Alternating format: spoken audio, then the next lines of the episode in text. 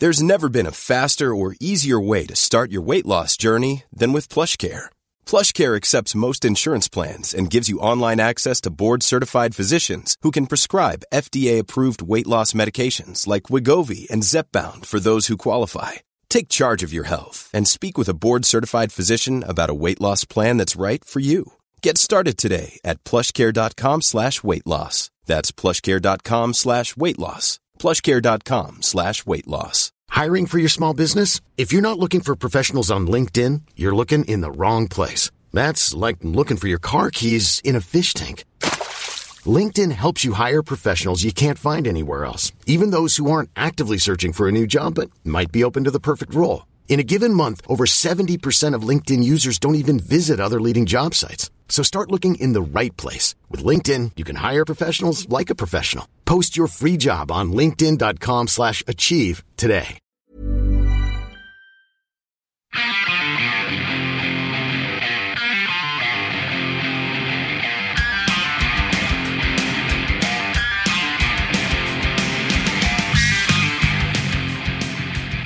Hello, welcome to Going Off Track. I'm Jonah, I'm Brad. And we are Together, together at last. the dynamic going off track duo. It's true. It's been a while since we did this. I suppose. Yeah. You were on the road. I I was on the road. You were on the road. I was on the plane. We're on the plane. Yeah. Um. So what's new, Brad? Well, it's springtime in Brooklyn, or Yes, at least it it, was is. yesterday. Yeah, I don't know about today. I don't know about today either. They are um, razing our neighborhood. By razing it, I mean literally tearing down every standing structure that is not uh, residential. It's fucking insane. Yeah. It's just cranes everywhere Yeah, but and construction sites. They just tore. The funny thing is, is that like this neighborhood where we are is mostly at Converse Rubber Tracks Studio, Converse.com slash rubber tracks Converse slash music slash music dot com backslash Brad Actually, most of those will get you there. somehow. forward slash. But it's like Music. you know, as you know, it's like it's an industrial. It's kind of one of the last Williamsburg industrial neighborhoods. Yeah. it's all cinder block. Like everything's a essentially a one story cinder block building. So like when they go to tear them down, they do it like the, across the street. They tore down almost a half a block's worth of buildings in like four days. And the thing is, is it wasn't like a bunch of guys with trucks. It was like a bunch of Mexican guys with pickaxes. Right, right. They're just literally knocking down concrete walls. So, so yeah, But rubber's track still standing. still here, man. Maintain. Maintain. um, is also maintaining is our guest this week. Oh yeah, maintaining in a big way. Maintaining in a big way. Uh, Kristin Kontrol. You may also know her as uh, Dee Dee from the Dum Dum Girls. And uh, yeah, she has a solo record coming out as Kristin Kontrol called X-Communicate. And it comes out on May 27th on Sub Pop. Rock on. That So- should be next week. very soon. Yeah, so you can hear. I think she released a single already. Show me, and uh, she's going to be touring in June. She's playing um, upstate, New Hampshire, Boston, Brooklyn. Doing a few dates in June, um, and probably touring more. And uh, yeah, I didn't really know Kristin going into this, but she lives in Harlem. Yeah, that was interesting. That was interesting, and yeah, and we have a lot of the same friends, and she was super cool. She's very smart. Very great- smart. Great interview. yeah, great interview, super interesting person, and uh, yeah, let's just get into it. Let her Uh, speak for herself. Let her speak for herself. So here is Kristin Kontrol. Enjoy.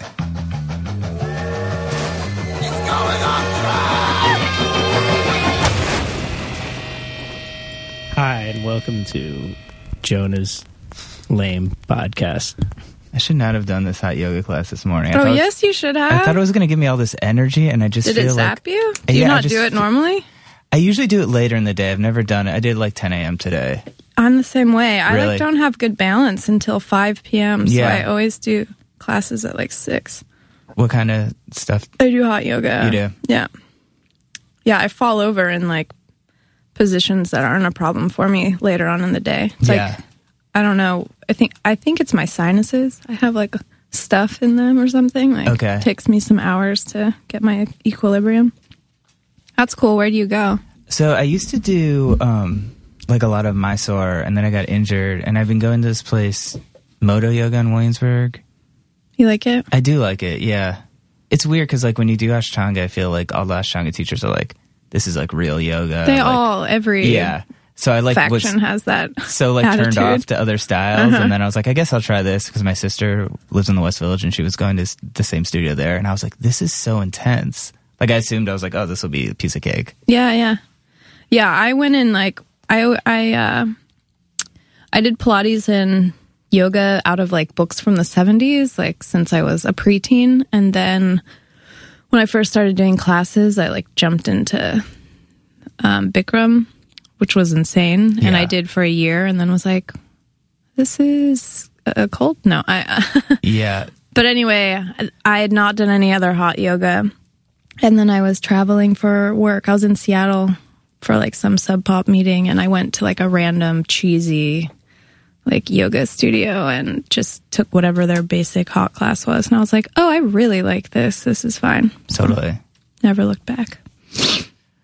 Um, you good? I'm good. Are you good? Yeah, uh, yeah. I'm. I'll be fine. I think if I drink some more of this coffee, I'll be good. Just drink a lot of coffee. Yeah. Lots. Um, And then have a shot of whiskey. that's a good idea. It's called a trifecta. You should get a pint of Guinness and then have buy a shot of Jameson and you and you dump that and then you have brought yourself a shot of espresso. Dunk that. Hey man. So like, it's an Irish speedball. yeah. See, like Irish car bomb style, Exactly. Mm-hmm. you just drop them in. That's a good idea. I've never tried that. Yeah, it's good. my friend is a bartender and he started serving us like Irish car bombs and like they're so good. I hadn't had one in like 10 years. I was like, this is delicious. I feel kind of fucked up saying the name. Yeah, I do too. It's it's super fucked up. Yeah. I wonder what the origin of that is.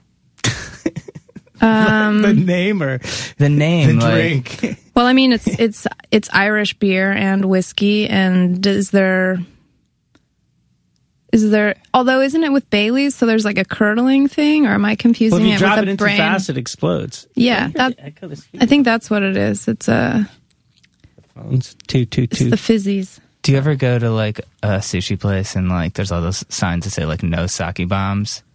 No, I feel like I maybe go to like lower rent sushi places, but I feel like a lot of them will like because I think that a like sake bomb is the same thing where you do a shot of sake into like a Sapporo or something. Yeah, but it's like it really splashes up. Like I've been there where like oh, people like Oh, I'm not they break so a lot into of the bomb. The like, it's not really my thing. But the the thing I mentioned is good for like, it's a higher quality Sparks or like Four Loco type approach to Okay. Yeah, that's true. alcohol, and it doesn't involve using drugs. Yeah, that's true. What do you think if there was like a coconut water based like alcohol? Like if it was like hydrating, but also, do you think that's something people would be into?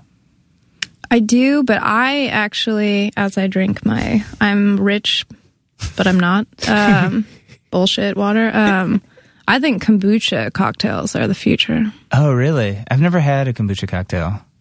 but that makes sense. Um, Yeah, just do with like vodka or whatever. Yeah. They also now make um, higher alcoholic, like intentionally more beer like kombuchas. There's Okay. one that has a terrible name called Kombrewcha that a few bars have on tap that I'm always like, yeah, because I'm not a beer person, Okay. But I will drink some of that for sure. Kombucha. I was thinking about trying Yeah. to make it because it's supposed to be pretty easy to make your own kombucha. yeah, I've made it before. Have you made it? hmm It's 'Cause- just like um, waiting, but then you know you have to stay on top of it. part. Yeah, totally. Yeah, I almost bought this kit the other day, but then I was worried. You would don't just- even need a kit. You don't? No. In fact, when I made mine, I think I Googled it and like a Brooklyn blog came up and walked you through it. But I just, you just save the like teeny mother slime from a store bought kombucha. Okay. And then you just grow it basically, which consists of feeding it sugar, you know? So you make a, a tea with a ton of sugar and then you put that thing in it and then you just let it chill in a cupboard with cheesecloth cover for like I don't know, I can't remember now, a couple weeks. You, And the the mother ends up being like a real one. You don't need like a special kind of jar or anything. It's just kind of Um I was using like a really big mason jar. okay. Yeah. Cool. I mean, you can buy the kit. I'm sure it'd be easier, but sometimes I um, I both respect and hate when people like make things easier but charge you a lot for Well, it. you buy a yeah. kit and you get it, and you're like, "Fuck this! uh, This is a jar and directions." Yeah, yeah, It kind of is. yeah. Yeah. I'm gonna like, Google yeah, it. you That's a should- good idea. D- Yeah, it really was that simple. And then it's like once you have, you do like a couple different stages of growing it, like making more tea and adding it. And then at a certain point, you just take, it just like goes on and on and on. And you can add fruit juice or like ginger or whatever your thing is. I will say I never made one that tasted as good as like ones that I've bought. Really? Same with, I make sauerkraut too. And it's like, okay. Yeah. but I refuse to pay seven dollars for what is essentially a sixty-nine cent head of cabbage Yeah. and Fermented. salt. Yeah, that's all it is. Though you just stuff it in a jar with salt, Yeah, and it—that's all it is. you let it rot. But it wasn't good. Yours wasn't good. it wasn't bad. It just wasn't wasn't like as good as the stores. no. I don't I think mean- I've ever made sauerkraut. I think I just haven't made it enough. It was like I made it a handful of times. It's hard to do fermenting stuff when you travel a lot. So like when I'd have pockets of time, you know, it gets a little dangerous. Feet. Um, but yeah, it just wasn't as tasty. I was like, I I clearly like haven't figured this out right. completely. There's a secret ingredient. Little I touch of think it's patience or Vinegar. understanding or something. no good. Can't do it. Yeah. Yeah. Um. Hmm. So you live in New York, Mm-hmm. but you're from California originally.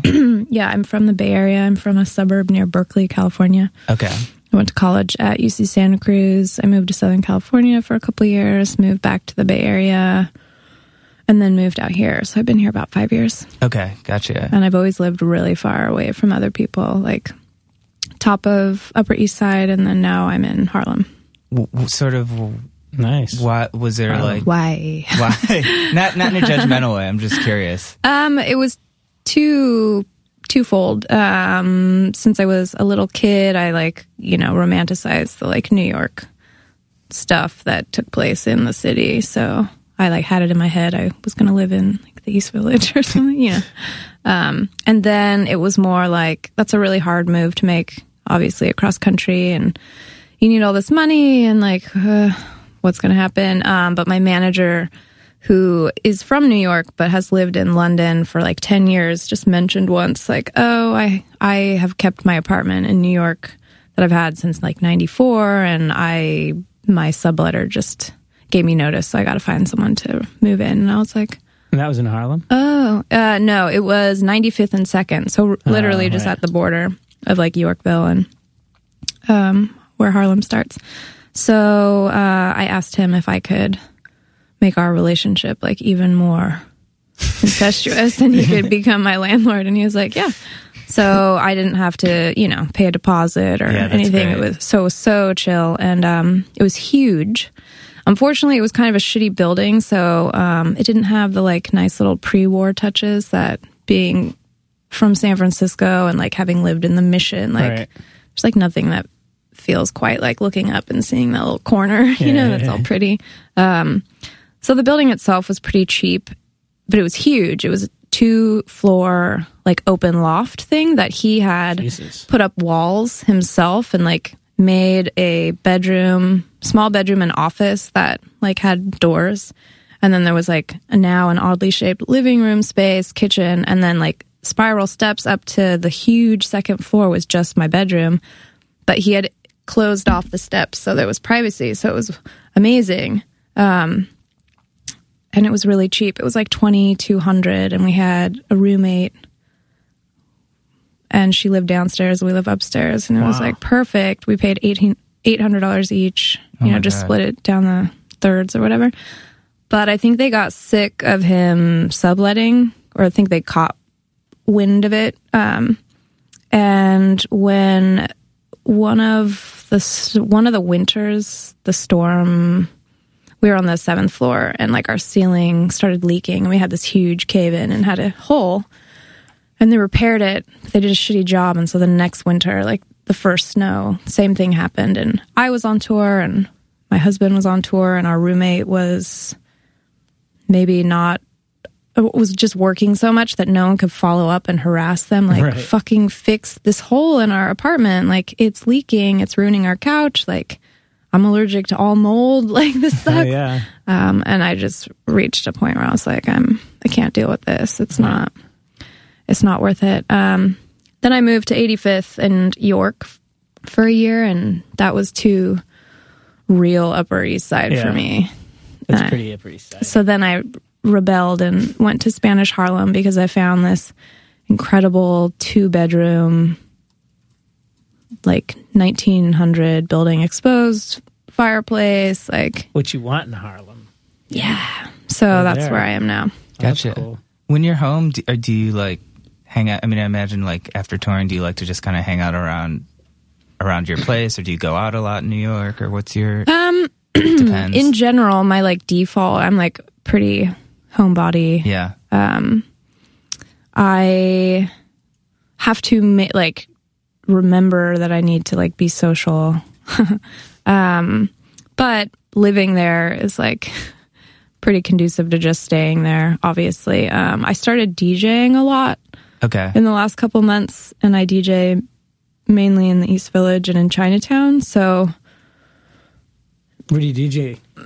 Um, I was doing like a weekly at Berlin until I started traveling about a month ago. Um, which was cool. It was like whatever kind of rock based. Try to play always like a lot of women, whatever genre I'm doing. Um, and then I also DJ at Mr. Fong's in Chinatown, where I do more of like a kind of weird dance thing. Have you done stuff in Night of Joy? Yeah, yeah, and I that was like Okay. where I would do one offs because I'm friends with Jen. Me too. Yeah, Yeah, so I've done it there that was too. like you know she'd be like, oh, here I'll hook you up with Yeah. like a night. I think I've seen your name on like those like yeah, yeah, yeah. When she does the band stuff, yeah, yeah. But this was more like I had to start hustling to make some money. So Gotcha. yeah, um, it's fun. I really like it, but it doesn't really. It's not a social experience typically. The Mr. Fong's nights are maybe that might be my favorite place to DJ. I don't know if you've ever been there. No, I've never been there. I really like it. I really like one of the owners, and the DJ booth is like in the corner, kind of next to where a makeshift kitchen is, and you kind of can see everything, and it's small enough. And I feel like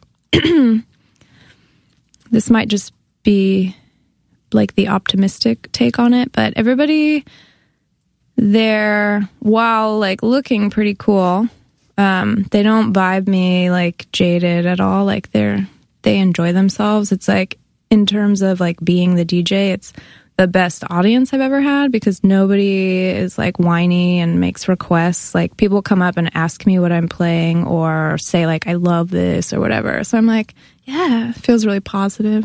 How do you sort of handle the requesting when someone requests something that like you would never play?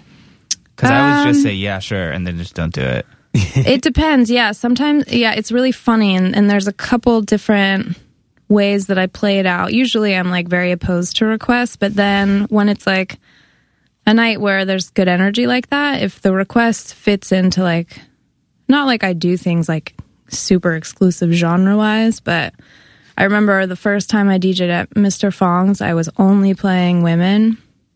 Um and like toward the end of the night when probably the concept of the night was no longer clear, you know, to whoever like the new wave of people Right. that were there.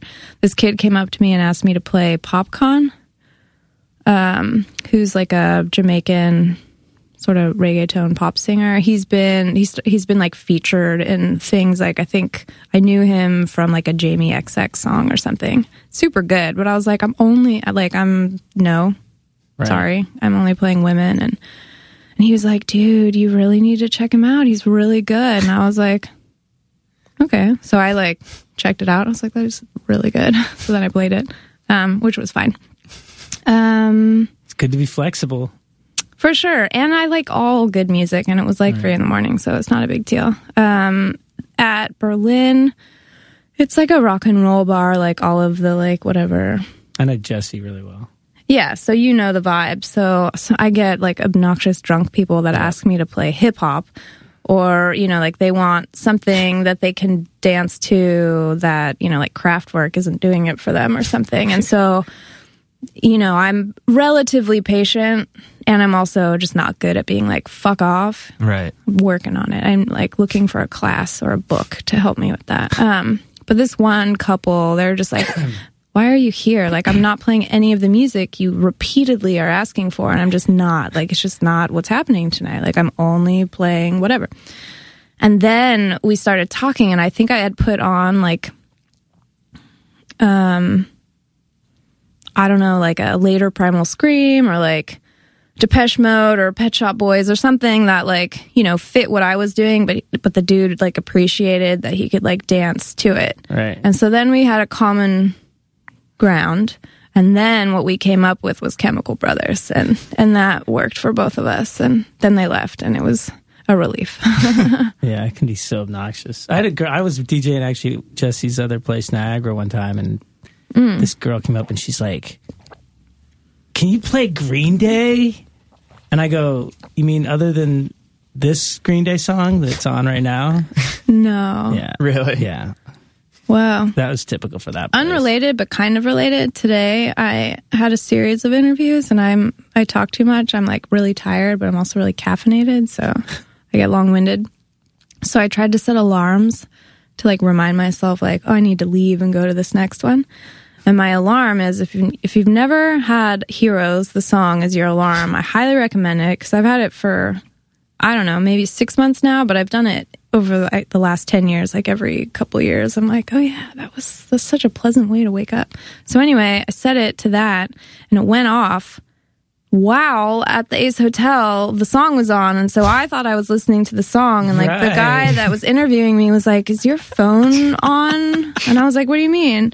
I was like, oh, that's my alarm. He's like, is that, is that Bowie? I was like, yeah. He's like, "Th- this song? I was like, what?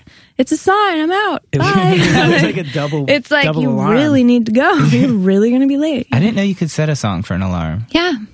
It's I don't know. It's iPhone somewhere in the can setting. Any sound for anything. I fucked up. I fucked myself for a song because I used "Police on My Back," the Clash song, as like a ringtone for when the alarm company Calls from here calls me. So like the only time I would hear that because it starts with the guitar, na na na na na. So it's always bad So it's really piercing. Yeah. Yeah. Yeah. So like I'd get I'd get this fucking call at two in the morning from like the alarm company that like there was an alarm sensor had gone off. It's never been anything like a break in so far yet, but not. Is that like the Equals song? it's a Clash song? It's a I know, but is it? Is my brain not? the equals. The, Police on my back 'cause I'm running. yeah, yeah, yeah. That's it. Yeah, it's a '60s song. The Equals. Oh, it's a cover. That's what I We're think. running. Yeah, yeah, yeah, yeah, yeah, yeah. I may be wrong, but I may be right. Just but anyway, now every time I hear the Clash song, it fucking I hate it. Makes me anxious. Uh, yeah. that sucks, So dude. Yeah, that like- does suck. You should change it to something you hate. Have you considered Heroes? But yeah, I'm wondering how that would if it was an alarm. It just like makes that you have to everything do- sound nice. Yeah, that is Yeah. definitely. Cause just think about it. How joyous is that like? I was reading an article about that um, when he did that. Um, that's what's his name? Eno. No, it's not Eno. It's the guitar player. What's the guitar player's name? Eno produced it, right? I don't know, man. Oh, come on, man. Yeah, it's part of that. The whole Berlin. But he, it's the guitar player who like is really known for that kind of ambient guitar stuff. Is it Frippy? Yeah, Fripp. Robert. Yeah. And Frippy supposedly, like his, the way by. he does that, it's not feedback. It's like, or no, it is feedback. It sounds like it's like a um, slide or something, but it's just him playing like leaning into the speakers and getting the feedback, and then multi-tracked. That's amazing. And that's like a hook. yeah, feedback That's hook. crazy. It's awesome. Super cool. How did you kind of get exposed to like 60s music and that type of stuff? Um, that was the first thing I was exposed to just through my parents. Um, they were both teachers, but like came from, you know, music loving households, I guess. And my dad was a singer and, or is a singer in the shower. Um, but like the, the lineage of singing is, is on his side. And then my mom was just a fan and he was about 14 years older than her. And so they had like their own, you know, favorites. And they had a really small record collection. And I think I had a Miss Piggy record player or like some child Sesame Street record player or something. Um, so yeah, through her, it was like classics. She was um, like a 60s, you know, kid. So she, and in California. So Beatles, Stones, and then all the like San Francisco stuff, like Big Brother, Jefferson Airplane, that stuff, and then LA, Doors, well, you know, whatever that kind of thing. And then my dad was really into crooners and um, just singers from all genres. So I got into, I guess, like early '60s, kind of like jazz vocalist stuff, and then um, I guess a little more on the 50s side, but like, you know, Billie Holiday and Elvis and stuff like that. Um, so yeah, that that was kind of just like born into that. Gotcha. That What was about- the normal stuff. What about when you started playing guitar? Like, what were some of the stuff like you wanted to learn, or like the first songs? that- Um, well, I my dad, as I said, was a teacher, and he taught at San Leandro High School, and he taught like industrial arts. So he whatever he taught there forever, and um, was friends with one of the music teachers. And I, at the time, this was middle school, so I was in orchestra. I played the violin, and like, you know, I was a singer too, but like very closeted. Um, but I was start. I like grunge happened, you know. So I had cut my hair like Angelina Jolie and Hackers, and like freaked my parents out, and wore safety pins, and loved Courtney Love, etc. And I must have expressed some interest in like playing guitar. So my dad, probably trying to avoid like the amplified noise thing, got a really beautiful '60s like nylon string guitar from his coworker and gave that to me. Um, and then I, I remember I called my friend, my best friend Sean at the time, and I had him like teach me how to tune it because he was like one of the young, really good at guitar type, you know, in bands from 12 years old or something. And he helped me tune it. And then he wrote out tab for me. So the first song I ever learned on guitar was Man Who Sold the World, coincidentally. Um, although this was like through the Nirvana Right. thing. Um, and then I learned 1979. okay. And then I'm going to cop to this. I learned Glycerine by Bush.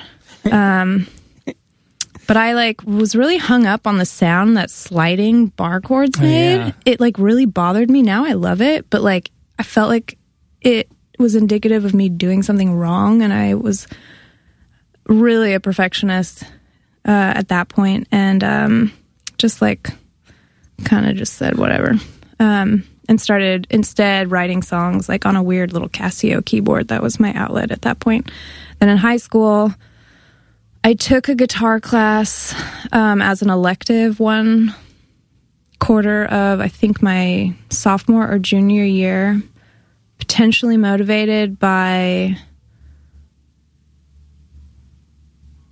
like a boy potentially like a cute boy.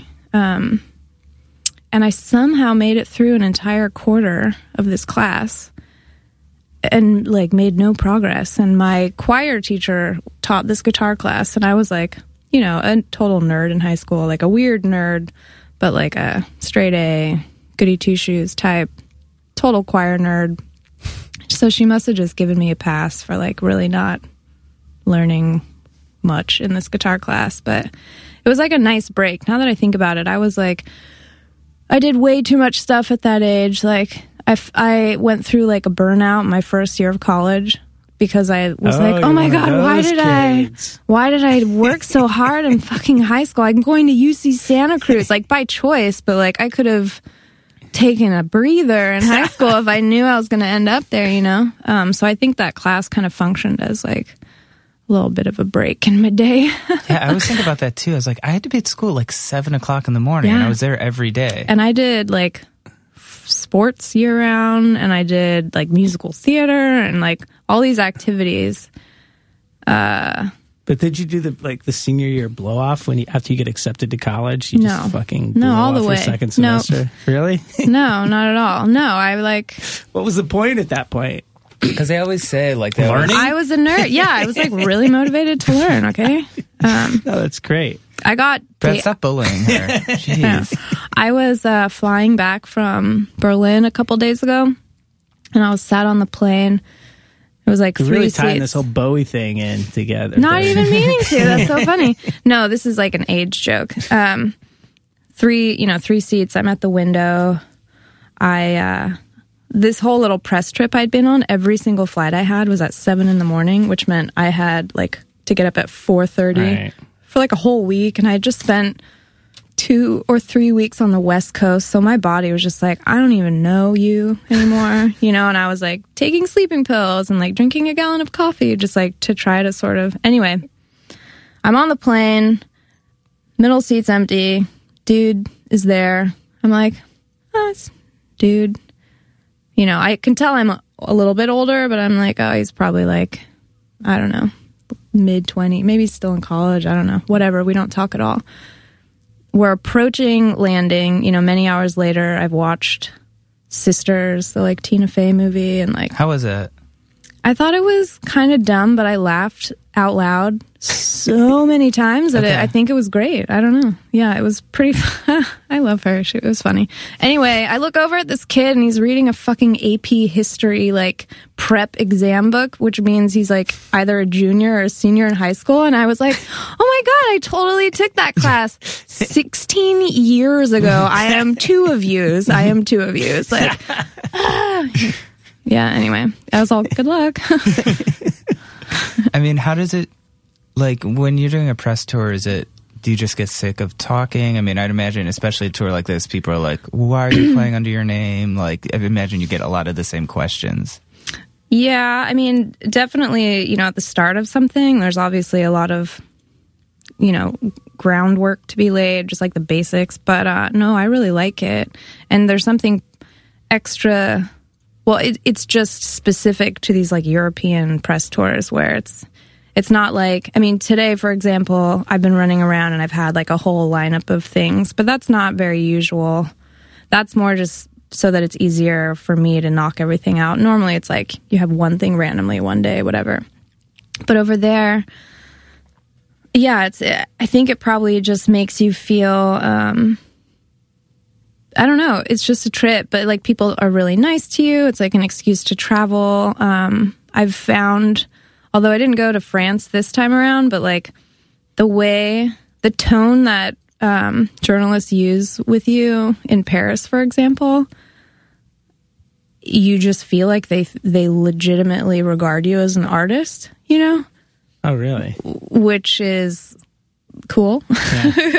but you know, it's like, oh wow, you would probably like they're just like extra thoughtful questions, especially if like you have at any point ever mentioned that you read books or like mention like whatever that you like some French something or other. Like it it goes far. Um yeah, German like my experience in Germany is usually um there's some like real blunt Yeah, things that happen, you know? Like at the end of one of my interviews, the the writer was like, "Well, I still haven't fully wrapped my head around this album." cool, but you know, that's better than yeah, I, I actually much more prefer your second record and why don't you do it more like that now? Yeah. you're That's like- pretty. that. That sounds pretty uh, mellow for German. Yeah, I've heard people like I've been in the podcast. I've been like, last time you came, you look good. Now you look fat. Why? and it's just like I don't know. Yeah, well, I mean that there's something to be said for like uh I appreciate that. Like it's it's more irritating t- for people to be like to placate or be like Right. hyper polite, you know, like I I uh studied German. Went I went to college there for a year. Like I I'm uh familiar with that um and it, I think it's good for me personally to be around um not just like linguistically it's very direct um but yeah there, there can be like there's no tiptoeing around a lot of the times um it's good for me because it makes me a little uncomfortable and it's probably good to be a little uncomfortable Yeah. Yeah, that's true. that is true. Um, when it comes to so you've you've your your solo record coming out next month or May? It's April what my, eh, hmm. It's I know it's 420 today. oh my god Yeah, do you have any weed I don't. Sadly, well, actually, maybe we'll talk after. I might.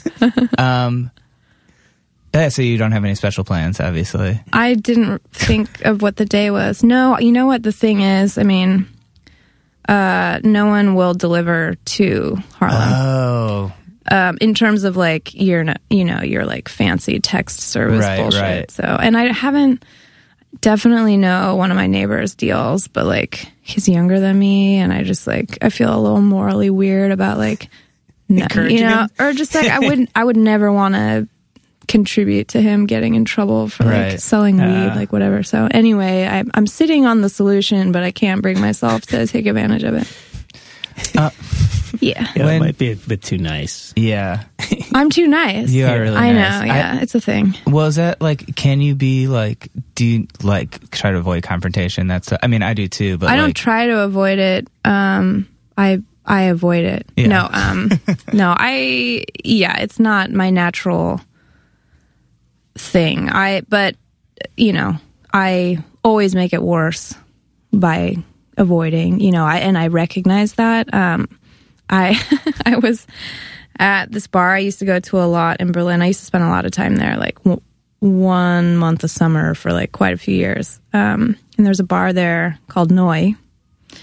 Great name, super cool. Same logo and everything. really. Yeah. And uh, my good friend, who's the guy that actually signed me to Sub Pop, so like in effect responsible for like everything for taking a chance on me. Um, he now lives there and works for SoundCloud. And after harassing him about helping me develop an app idea, he was just like, go away. Like, this is what I do for a living. I'm not, no, no. Um, we were somehow talking about yes the this the hard conversations or whatever. And and he was like oh i just read a self-help book called difficult conversations and it has a method and it's like a step-by-step thing.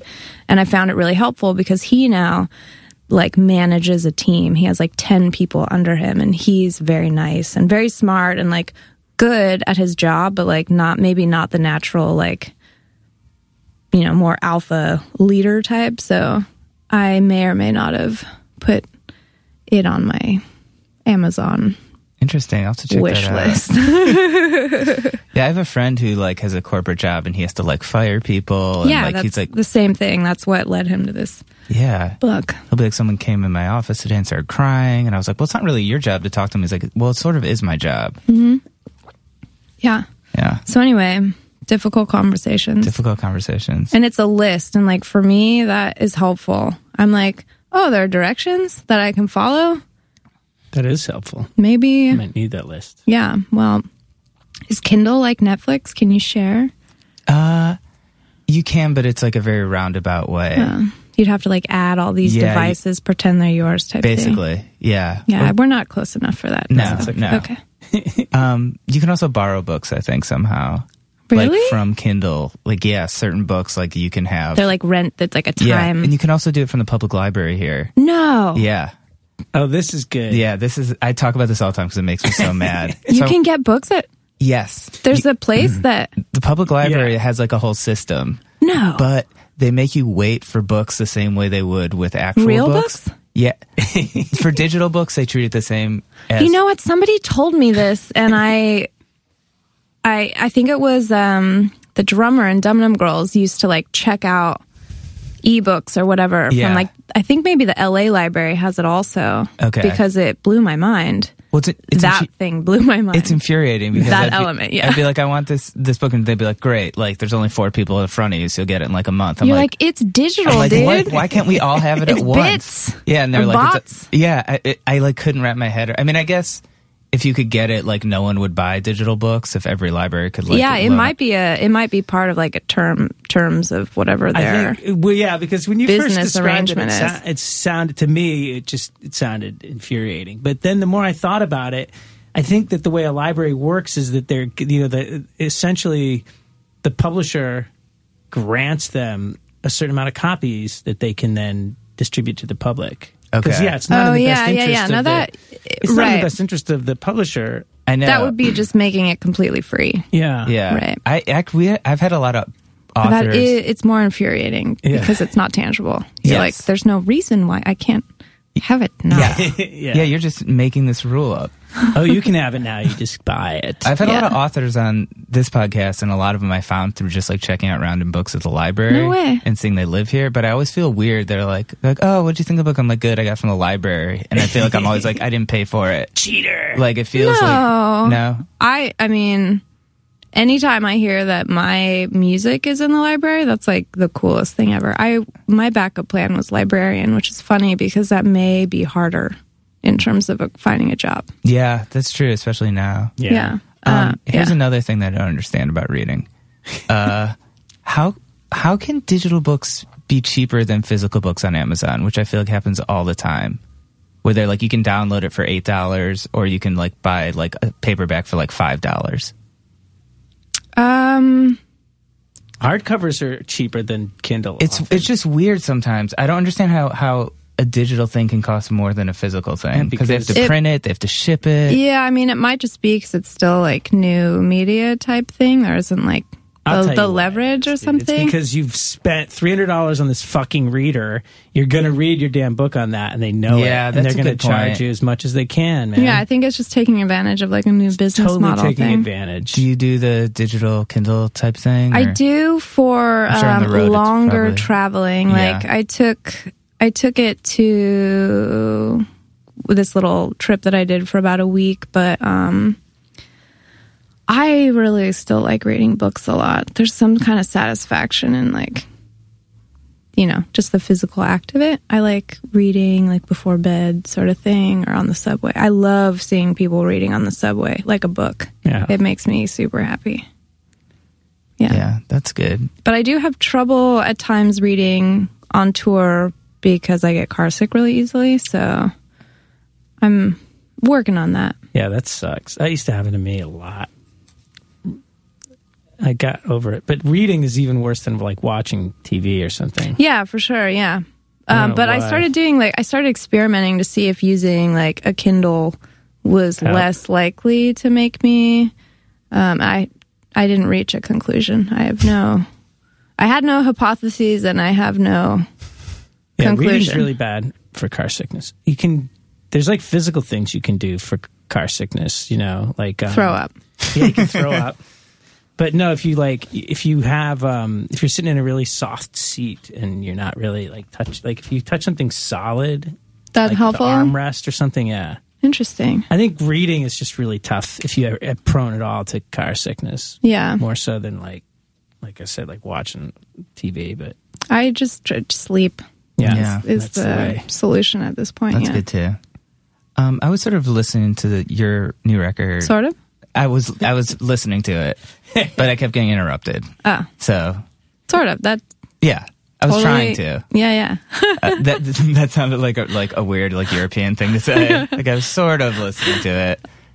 I was really listening to it, but there's a lot of other Sort things of, going yeah, on. cool. Yeah, that's. I mean, well, I feel like that way a lot. Like I feel like I'll I get so many records in the mail and like or digitally now, but yeah, I'll like be so excited to hear something and then. I'll be doing something while I'm doing it, and then the record's over. I'm like, I didn't, don't remember Ugh, anything. I do that all the time. and I really wanted to listen and then you go this. back and listen to it again, and then you get distracted again. Again, I do that with reading sometimes too, though, where I'm like, I'll have to read the same page like multiple times because I'm Yeah, like eavesdropping Start to the couple next to me, or like, you know, right. I think my attention span's gotten worse. I feel like I used to be able to read everybody's for has. hours. Yeah, I guess so. Now it's like, has. yeah, it's It's a trip. it sucks. But um, and then I was reading. I was reading about your record. Um, fully immersed in this press release. Um, maybe Becca Road or something, and uh, it was referencing like sort of like 80s pop, like sort of like Debbie Gibson or like stuff like that. And I was curious, like how that maybe figured into the record because that seems um, very different from maybe like Dum Dum Girl stuff or like I don't Yeah, know. yeah, yeah. Um, well, let me first Okay. clarify that um, the the day that we announced this project, like for real, the day that that press release went out.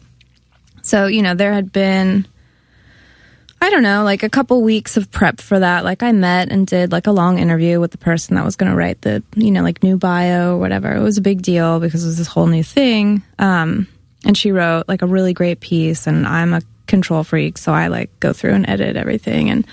I'm like looking at it, and it's always interesting to me because I like I talk about everything. You know, I I talked as much about Janet Jackson as I did about I don't know Robert Fripp in the you know in in our chat.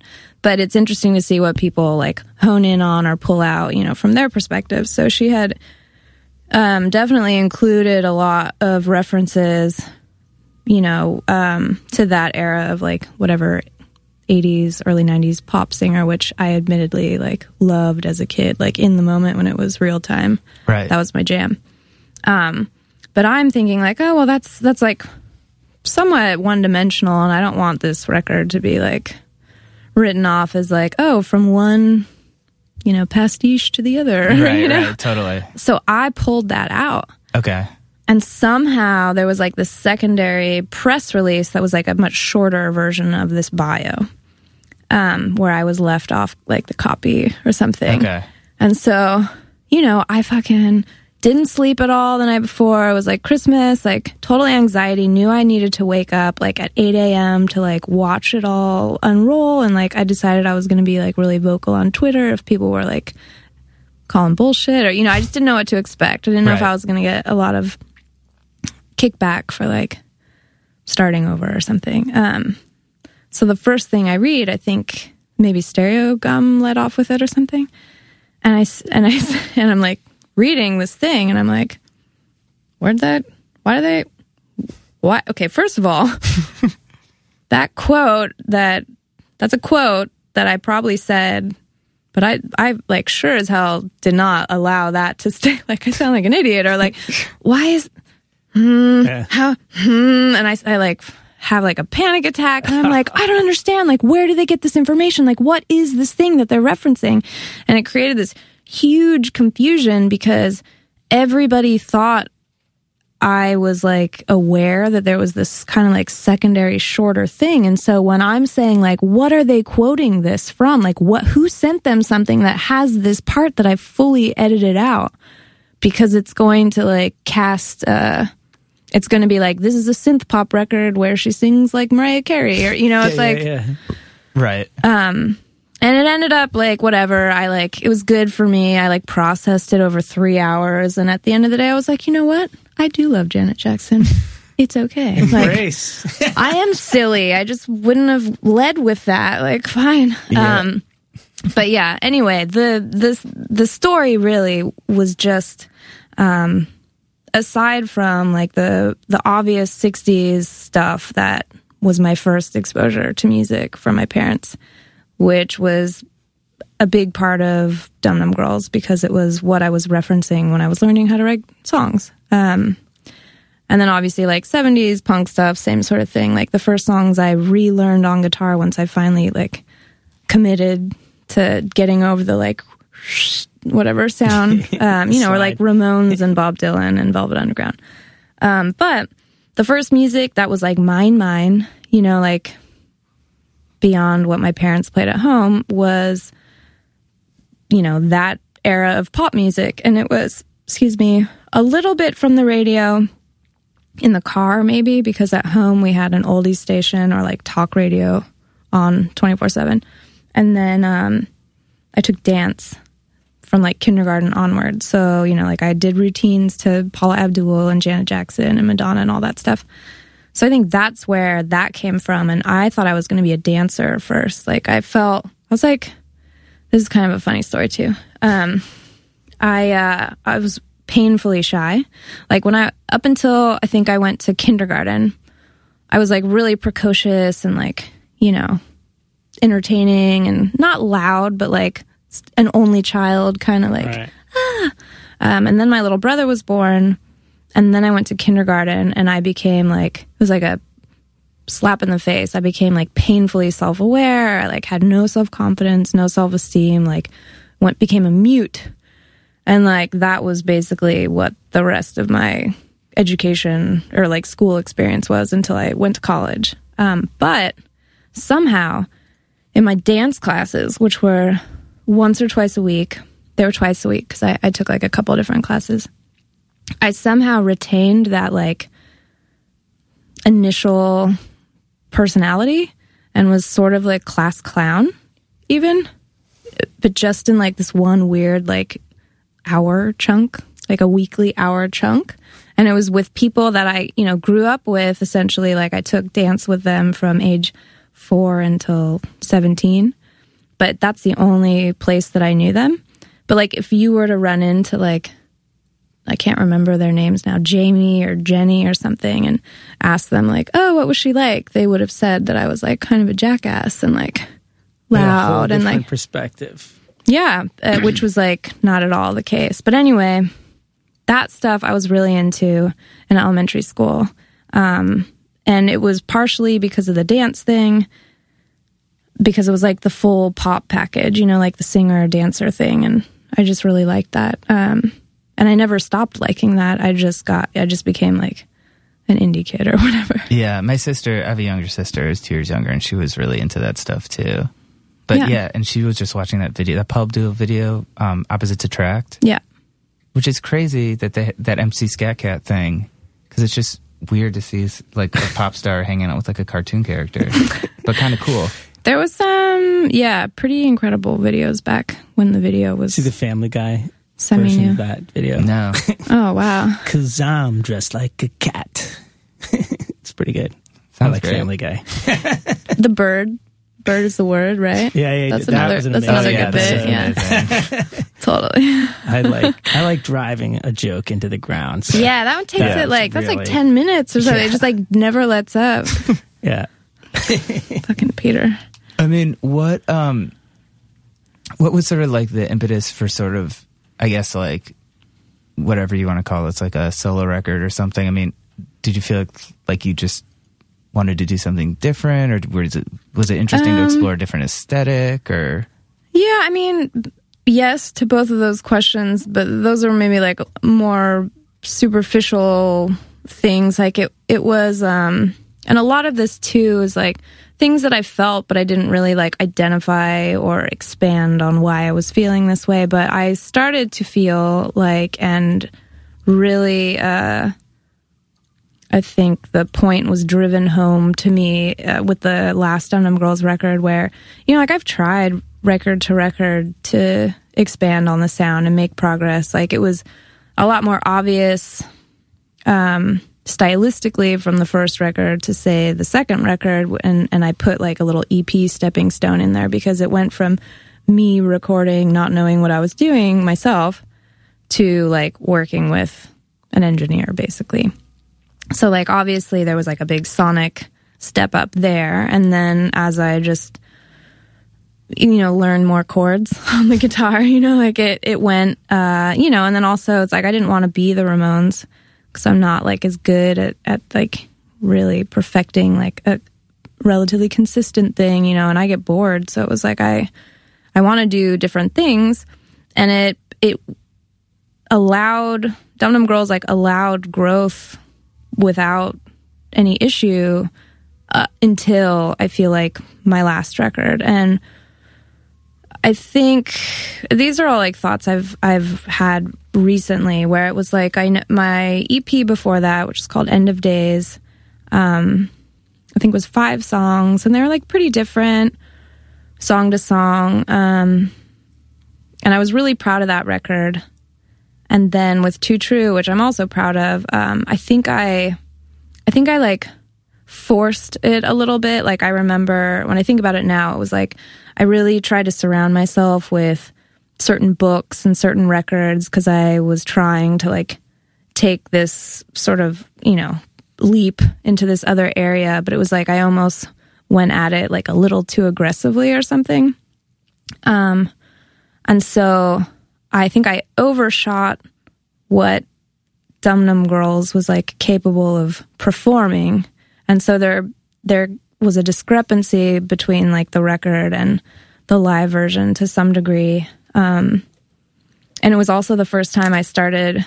You know, I don't. I'm not like I don't seek out criticism or whatever. You know, like I I'm like sensitive to some degree, but I'm also just like I you can't care, you know, Right, if, if you're motivated by yourself, you know, by what you're doing, like you should just keep doing that. That's that's going to be um, authentic. Like if you start, you know, you never would want to cater to like, oh well, they won't like that, so I won't do that.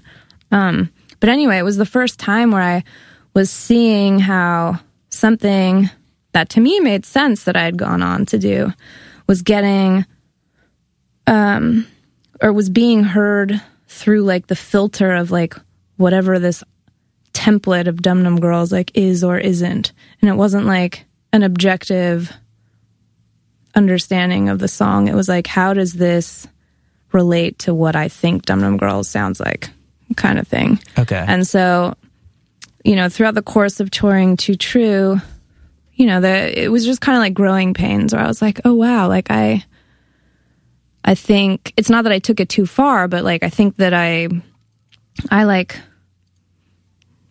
I'm just I'm I'm seeing resistance to like where I'm trying to go or like I'm seeing that um I've like kind of like isolated myself from some group of fan like they don't get why I'm doing this or. It was the first time that I was like ah, I miss like early Dum Dum. You know, it was the it was like I started to see that a lot, which I'm like, oh, I'm sorry. Like, um, but anyway, so you know, the more I I thought about it, um, and tried to like, I took you know some time off and got a little perspective. I was just like, I think I've. I think I've hit the ceiling and I think that no matter what I put out, it's going to be it's going to funnel back through like garage rock, all girl, retro, like whatever. These like very, very specific and like archetype. I mean, you know, these these very defined things. And it wasn't a problem before, but now it's a problem because I am still on my like ever forward journey. Um, and I know what I'm going to do next is going to be like so much beyond you know whatever the last thing i did was and it's gonna it's it's now working against me it's like do i put out my fourth record um like how how would it even land if it's if it's being judged you know um, about how it fits into like the legacy of whatever dum dum girls is. And so it was there was like a whole back and forth with sub pop about like what the next step was and if we were going to take it together or you know what was going to happen. And we landed at like yeah okay i'm going to make a fourth record. But i was like i'm not going to worry about any of that.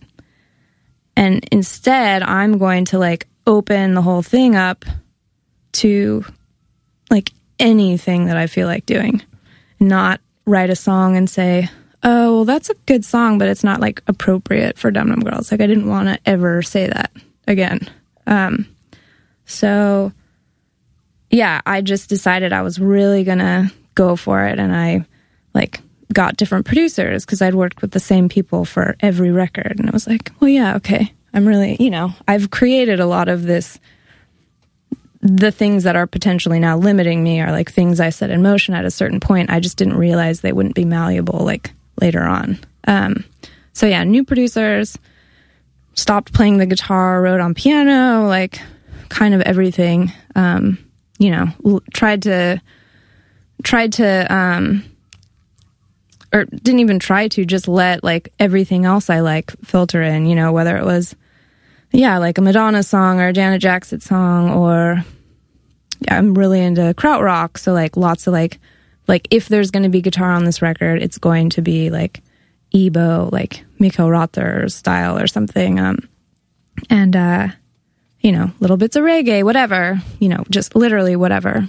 Um, and uh, I thought I would just like sort it out, you know how it, how it would work later. But it was ultimately just like I felt like uh, I'd painted myself into a corner, and that if I were to put out this record as Dum Dum Girls, it would just again be like, how does this compare to like the understanding of Dum Dum Girls? You know, it would be like, what's the Stones record? I'm not the Stones. Clearly, I'm not the Stones, but you know, like the what Satanic Majesty, you know, like Oh, the, yeah. the record where they're all whoa, and then they're like, whoa, that didn't work. Yeah, yeah. Cool, going back, you know. Um, I'm not going back. That was not what I meant. Um, but you know, I was just like, I just don't want to. I don't want to feel like I don't have like um, authority over my own music. Like, you know, or the not even the right, but like I don't want to be made to feel like if I do if I explore some genre I've not done before that it's like a bullshit or not not appropriate, not my right. It's like ser- like who are you? like it's I think it's smart because you know you you can come back to the Dum Dum Girls, you know, like, and it's and it's also telling your fans that this is different. yeah, and that that was the other thing. Like I felt like you know I had I uh it wasn't easy nor was it planned at all that this is how this would happen. Like the Kristin Kontrol thing was like a last minute solution that like seems now it's like oh meant to be perfect. Like totally makes sense. But it was like I, we had no idea what what it was going to be if it wasn't going to be Dum Dum Girls. But I didn't want to because like part as as much as it was starting to be frustrating like the limitations of Dum Dum Girls, it's also because it's such a thing and it's a precious thing to a lot of our fans and it like is an empowering thing, especially for young women. And I was like, I don't want to fuck with like the infrastructure of Dum Dum Girls, like how I'm gonna tour it. Because like this is a completely different record. It's like not a four piece rock band record, you know. Yeah, it's I, like no, I think it's really val. I think it's being really fair to the fans. Yeah, and I was like, it's a thing. I don't want to. I don't want to dismantle or destroy like this thing that Yeah. they love, and that really like has a life of its own. So like, I can very easily just step away Yeah. from that, and that stays, and that's better. Like, if you see me on stage with my two producers as the band, you know, wearing some sort of red pantsuit and there's not a single guitar on stage and I'm calling it Dum Dum Girls and I'm doing like a song that kind of sounds like Ace of Base. Like it's Yeah, like yeah. ser- like what? You know? and I yeah, I mean and, and Dum Dum Girls was um even though it was like on paper still just a solo thing, um it, you know, at a certain point I was like, no, it's it's you know, it's a band and it kind of lives and breathes on its own. So I'm not going to try to change that. And and that was also a little bit of a lesson that I learned with Too True, which was just in like all the press and prepping for that. I was trying to reestablish like, look, this is my thing. In case it, like you didn't realize, this is my thing, and it can be whatever I want it to be. and then I was like, oh no, like that was not really taken to heart. okay, good, good to know. good to know. Um, They always so, yeah. latch on to ugh, the thing you don't want. It seems like It's funny, yeah, and I really tried to control and that that was the other thing, you know, the other kind of like learned the hard way thing was I was really trying to control how everything was perceived um but to a fault again because then it was just like, oh my god, now I've just like made myself like even more focused into something else because I've like tried to control everything and with this it was just like, look, there's no template no one has any idea what I'm doing. like the the record is really different song to song. I mean, and there's obviously things that tie it together, but it's basically it's six songs from one producer who's like wildly different from the four songs from the other producer. Um, the songs are, as I said, like they're different song to song, and then each song is produced pretty differently. So I was just like, yeah let me let me see what you got now like there's no rule here there's no template and that was important for me to establish because now i feel like going forward i don't have to worry about any kind of like context that i'm not presenting myself you know Definitely. I mean, was that experience like, would you describe as like liberating or more like daunting or sort of both? Um, it was daunting on like the confrontation side of things. Um, and also, you know, like I was very aware that, you know, for all of the Dum Dum Girls fans that, you know, like me and like, you know, love my songs or like love how I sing them or whatever, there's like a ton that are like, you know, fans of the other different members or, you know, fans of the fact that it was like an all female band. And, you know, it, I knew that even though to me, I'm like, but it's, it's always been my thing. And like, I write the song, like, if you, eh. you know, I was like, I, I can't expect that it's going to translate entirely at all. Um, but the more I thought about it, the more I was just like, I can't, I just can't do this anymore. Like, if I put out this record as Dum Girls, it's a waste of a record, basically. Like, it won't go off like it would go off if it didn't have like baggage, Right. kind of. Um, so I was like fine with that. I was like, I'll get a job, dude. I don't care. You know, like I'm, bro- I, well, I started DJing. You know, it's like I, I would rather, I would rather that. And I also, you know, started thinking about when I started Dum Dum Girls, which was, you know, I'd played in a bunch of bands and I was super burnt out and unhappy. And it was just me trying to get back into like a healthy relationship with music where I didn't like hate my life and hate, you know, art or whatever. Um, so I, you know, had some bullshit job and, you know, would come home from work super tired and I would just stay up for hours like writing just because that's I was compelled to do that. And it was, you know, I was the poorest I'd ever been. Um the, you know, the busiest but also, you know, spending 9 to 10 hours a day working something stupid, but it was like all for the cause type thing. I was probably the happiest I'd been in a long time you know, or, you know, at, at any point, just because it was exciting and challenging and like a struggle. Um, so I was like, I'm, I'm ready for that. I, I thrive, you know, in that environment. Um, I don't like feeling bored or like it's a cakewalk or something. I'm like very concerned if that ever, you know, if I'm like, wait, this is like, I'm, I'm a sloth like person right now. So I appreciated that, uh, I was going to have to work extra hard because I'm a hard worker. So I was like, bring it. I'm ready. But on that note, it went over really well. Like, I can honestly say only like of people that r- reached out to me directly because now that's a thing that fans do is they tweet something at you, you know, and, and you see it. Um, very few negative reactions. Um, and I'm also like willing to like explain if somebody's like, what the hell? Like, why did you do this? You just like, oh, and then I also did this thing that was crazy where I just changed all the handles of my existing social media. Instead of making new ones, I was like, fuck that. I like worked eight years to get all these people. I'm not starting over.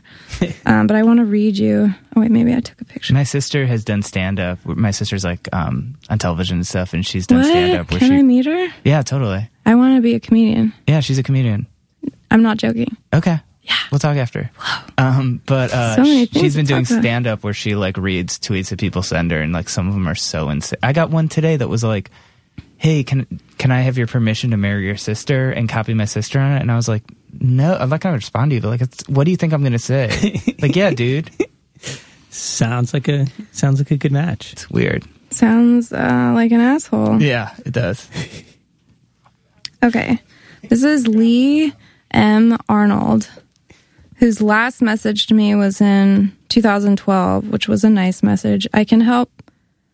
Oh, I can't help but think if you and Summer Twins did some shows together, that would be an amazing double bill. Which is like, it must have been uh, that band. I think I played with them at like a Burgerama Fest a couple years ago. Okay. Anyway, so now April 11th, 2016. Please don't do this. You were a very bright light in a beautifully dazzling sky. This top 40 pop, they're never going to love you the way that we love you.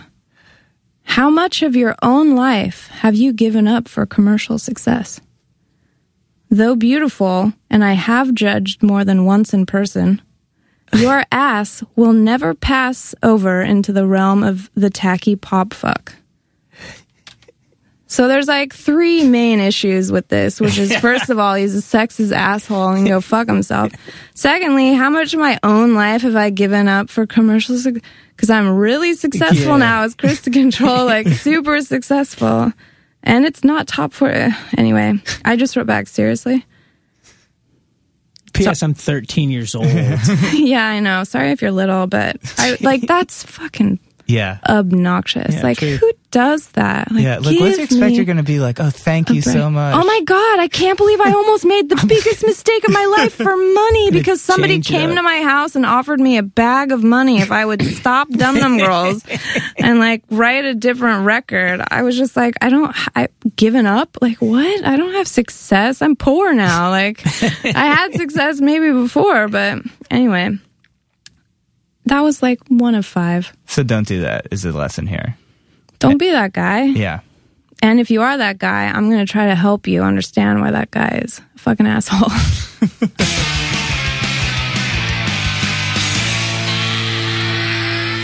Yeah. That was good. That was fun, huh? Yeah, I'm glad that you know I, I can be around for some of these. I'm glad too. Um, so yeah, if you liked uh, Kristin's music, check out Dum Dum Girls, obviously, and check out her new record, X-Communicate, when it comes out on Sub Pop on May 27th, which is super soon, which I can't believe. It's already, talking about the end of May, Yeah, it's coming up, man. Summertime summertime. and living is easy. Yes. Speaking of summertime, if you want to see United Nations this summer, Hey, Uh, really? yeah, we'll be playing June 21st in Boston at Great Scott. Great Scott. and June 22nd in Brooklyn at St. Vitus. And we'll be touring with Relayer, which is features a going off track past guest, Trevor de Brauw from Pelican, who's also United Nations' it's publicist. probably tough for you to tour and not be touring with some former guest going off track. At this point, it sort of is. yeah. But um, Trevor's band, Relayer, just put out this album called Delayer, oh, and it's fucking awesome. I've been listening to it a lot. I actually think you would like it, Brad. I'll send it to you. I will check it out. It's really cool. I'm Um, also going to plug my record label. Oh, the yes. Soundwag label is reactivated. Probably by the time this comes out, I think the first release play date should be out. It's a re-release of a friend of mine's band. Um, what are they called? they're called Playdate, Okay, gotcha. not Play Space Date. or Playmate. um, yes, I think that comes out like the 27th or something. And then there's a Goops release a week after. So Goops B sides. some unreleased material from our early days. It's some really good shit. There's some a couple songs that were on our first record that are actually much better versions. We should do going off track where you are the guest, and you can promote your new album. Okay, we'll see. We'll see. um, so yeah, thanks to Kristin for coming by. Thanks to Rubber Tracks for letting us do this. Um, if you want to support us, go to goingofftrack.com. You can donate a dollar, whatever. Everything helps pay our server costs.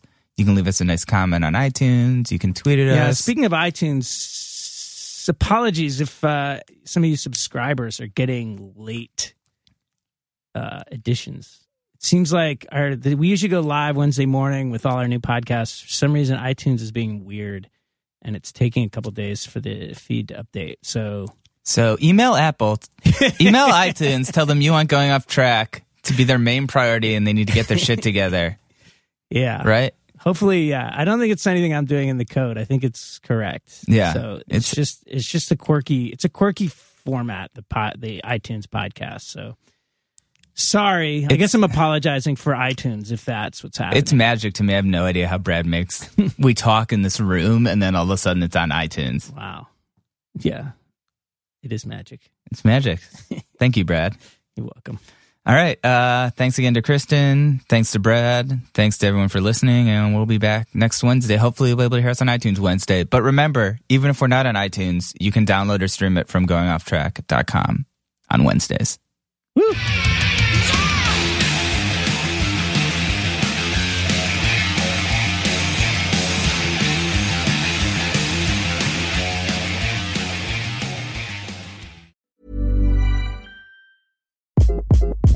Hi, this is Craig Robinson from Ways to Win, and support for this podcast comes from Invesco QQQ. Invesco QQQ is proud to sponsor this episode and even prouder to provide access to innovation for the last 25 years. Basketball has had innovations over the years too. We're seeing the game played in new ways every day. Learn more at Invesco.com slash QQQ. Let's rethink possibility. Invesco Distributors, Inc. Ever catch yourself eating the same flavorless dinner three days in a row? Dreaming of something better? Well, HelloFresh is your guilt-free dream come true, baby. It's me, Keke Palmer.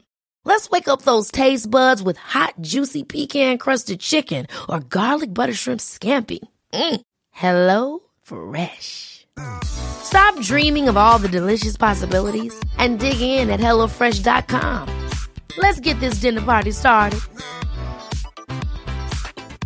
Planning for your next trip? Elevate your travel style with Quince. Quince has all the jet setting essentials you'll want for your next getaway, like European linen, premium luggage options, buttery soft Italian leather bags, and so much more. And is all priced at 50 to 80% less than similar brands. Plus, Quince only works with factories that use safe and ethical manufacturing practices. Pack your bags with high-quality essentials you'll be wearing for vacations to come with Quince. Go to quince.com slash pack for free shipping and 365-day returns.